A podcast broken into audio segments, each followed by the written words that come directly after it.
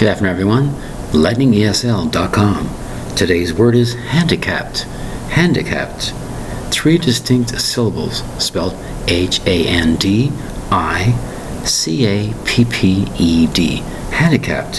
Handicap means you have something seriously wrong mentally or physically with you.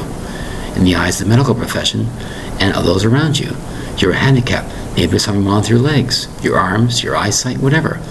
It's usually mentally or physically handicapped in some capacity. Mentally, it could be stress. It could be all kinds of things mentally as well. It's not always physically.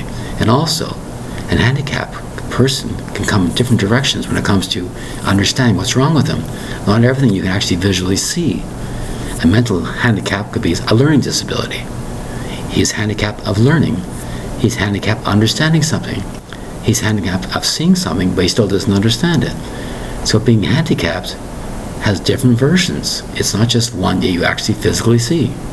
They are handicapped, spelled H A N D I C A P P E D.